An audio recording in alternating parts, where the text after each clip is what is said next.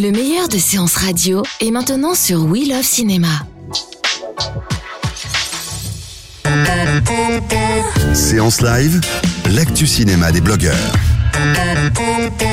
L'actu cinéma des blogueurs et on a le plaisir de retrouver à nouveau Stéphane Valette de l'œil cinéphile 06. Rebonjour Stéphane. Bonjour Betty. Alors Stéphane, vous avez choisi de nous parler de Blade Runner 2049. C'est Alexis Yomé qui nous en a parlé déjà la semaine dernière de ce euh, fameux Blade Runner. Euh, c'est dans les salles depuis le 4 octobre. C'est Denis Villeneuve qui l'a réalisé. On retrouve Harrison Ford, mais on retrouve à ses côtés Ryan Gosling et Jared Leto. Alors, Stéphane, attention à la question. coup de cœur ou coup de gueule? Alors, nouveau concept c'est pas tout à fait euh, un coup de gueule parce que vraiment le film est très bon. C'est un coup de cœur séquentiel, voire partiel. Ah, enfin, c'est comme le, le, soleil, quoi, c'est ça voilà. Aujourd'hui, il fait beau partiellement. non, mais le film est un peu sombre, donc du coup, il y a, y a, pas mal de, on va dire, de couleurs. Mais c'est-à-dire que séquentiel parce qu'il y a vraiment des scènes qui sont bluffantes et maîtrisées, notamment une scène d'hologramme avec une femme euh, donc artificielle euh, qui est, qui partage entre guillemets la vie du, du Blade Runner qui est joué par Ryan Gosling. Mm. Et en même temps, euh, il y a aussi une adhésion complète à la facture visuelle du film qui est à la fois un héritage de l'univers SF de, de, Ridley Scott, mais en même temps il y a la patte de Denis Villeneuve parce que lui, il a vraiment euh, une vision, euh, euh, on va dire, un peu cérébrale. Donc ça, c'est c'est pas gênant. Mais donc il y a aussi un gros travail sur les, les couleurs. On passe de de l'argent au tout début, on passe ensuite au bleuté, à l'orangé, parce qu'on pense que c'est un peu post, on va dire, guerre nucléaire ou blackout. Il part de blackout. Donc tout cet univers SF est vraiment bluffant. On est vraiment dedans. On est Alors Alexis nous a dit qu'il fallait voir le revoir l'ancien. Pas forcément, parce que moi, l'ancien, c'est un de mes films que j'ai beaucoup aimé, donc je l'ai bien, bien en tête. Et donc, du coup, euh, ce qui est vrai, c'est qu'il y a une, filiation entre les deux, parce que c'est c'est toujours des thèmes qui sont un peu récurrents et qui reprennent euh, l'idée qu'est-ce qui définit un être humain et qui, qui était présente dans l'œuvre de, de départ, qui était euh, le roman de Philippe Cadic, Les androïdes rêvent-ils de, rêvent de moutons électriques? Et en fin de compte, donc c'est le, il y a plein d'idées, de, de, de sous-idées qui font en fin de compte est-ce que les, les androïdes peuvent avoir euh, une âme, peuvent vivre une histoire d'amour, peuvent euh, voilà. C'est toute cette trame un peu SF. Là, c'est totalement maîtrisé, c'est vraiment immersif. Et on, le problème, c'est que euh, après, il y a un choix. Il y a un choix vraiment de la part du, du, du monteur et du et Joe Walker et du réalisateur, c'est de faire un étirement des plans. C'est-à-dire que le récit aussi va prendre son temps. Mhm. Euh, on, on, va on va dévoiler, mais vraiment petit à petit, et sur une trame qui va être euh, la problématique du film, on va y passer beaucoup de temps. Donc c'est un côté contemplatif qui peut en déconcerter beaucoup parce que les plans sont quelquefois beaucoup trop longs. Euh, donc c'est ce côté un petit peu intrigant au départ, des décors minimalistes et grandioses, parce qu'il y a beaucoup de plans naturels, il n'y a pas beaucoup de plans verts.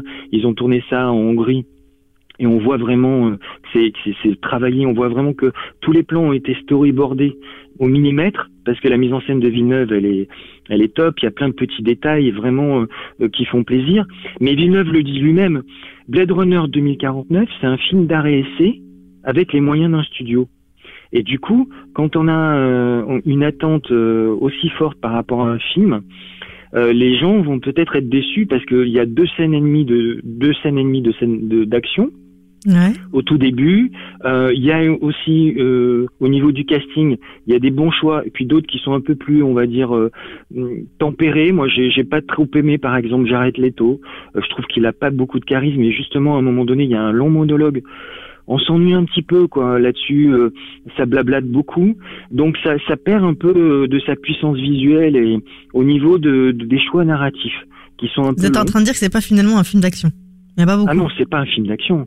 Euh, Blade Runner 2049 euh, n'est pas un film d'action. Ça, c'est pas un scoop parce que il y a, y, a, y a, la première, une des premières scènes du film où c'est un film euh, vraiment une scène d'action. Après, il y a le bras droit donc de du personnage de Wallace qui est joué par Jared Leto, qui est une femme qui s'appelle Love et qui est une mauvaise réplicante entre guillemets et qui elle va faire, va avoir un petit peu un personnage entre un mi-chemin entre Terminator et Matrix, on va dire, pour pour schématiser un petit peu.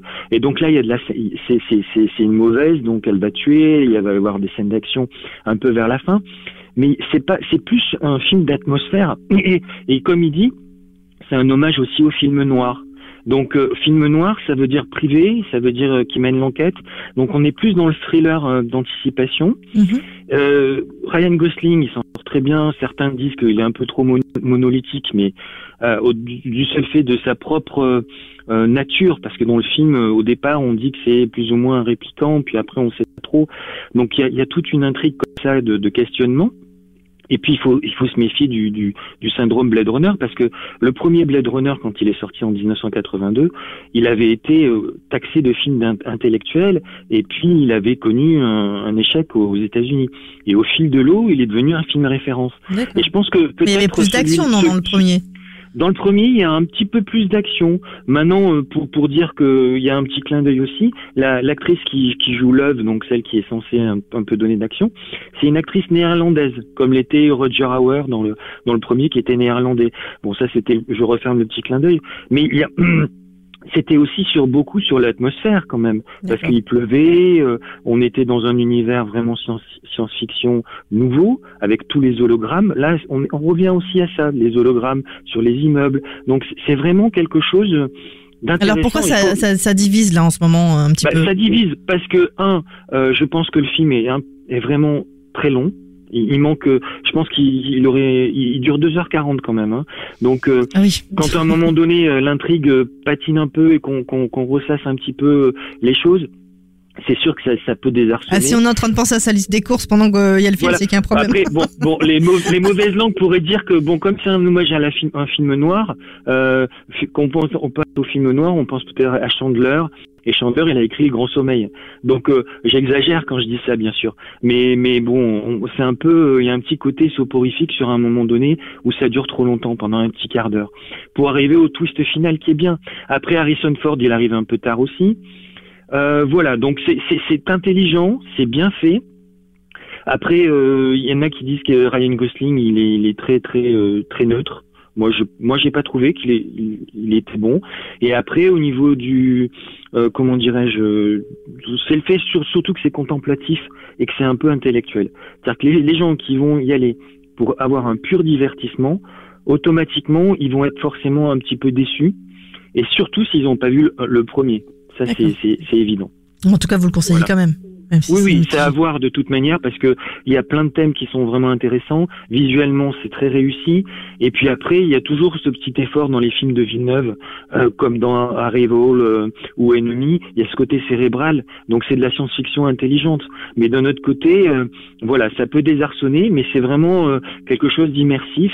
Et donc du coup, on, on entre dedans. On peut en sortir, on peut re-rentrer. C'est selon sa, sa propre sensibilité, mais c'est à voir, c'est sûr. Blade Runner 2049 dans les salles depuis le 4 octobre. Merci beaucoup. Et puis, on retrouve bien sûr votre avis euh, sur euh, l'œilcinéphile06.com sur Blade Runner. Et puis, nous, on se retrouve dès ce soir en podcast hein, sur SoundCloud, iTunes et tous les autres agrégateurs. Stéphane, je vous souhaite une belle semaine. Merci, bah vous aussi. Ensoleillée Hum Oui, oui. Ouais, ça va. Vous pourriez en envoyer un petit peu oui, oui. Ouais, ça va, ça va, c'est on clair. voilà. Merci beaucoup, à très Allez. vite.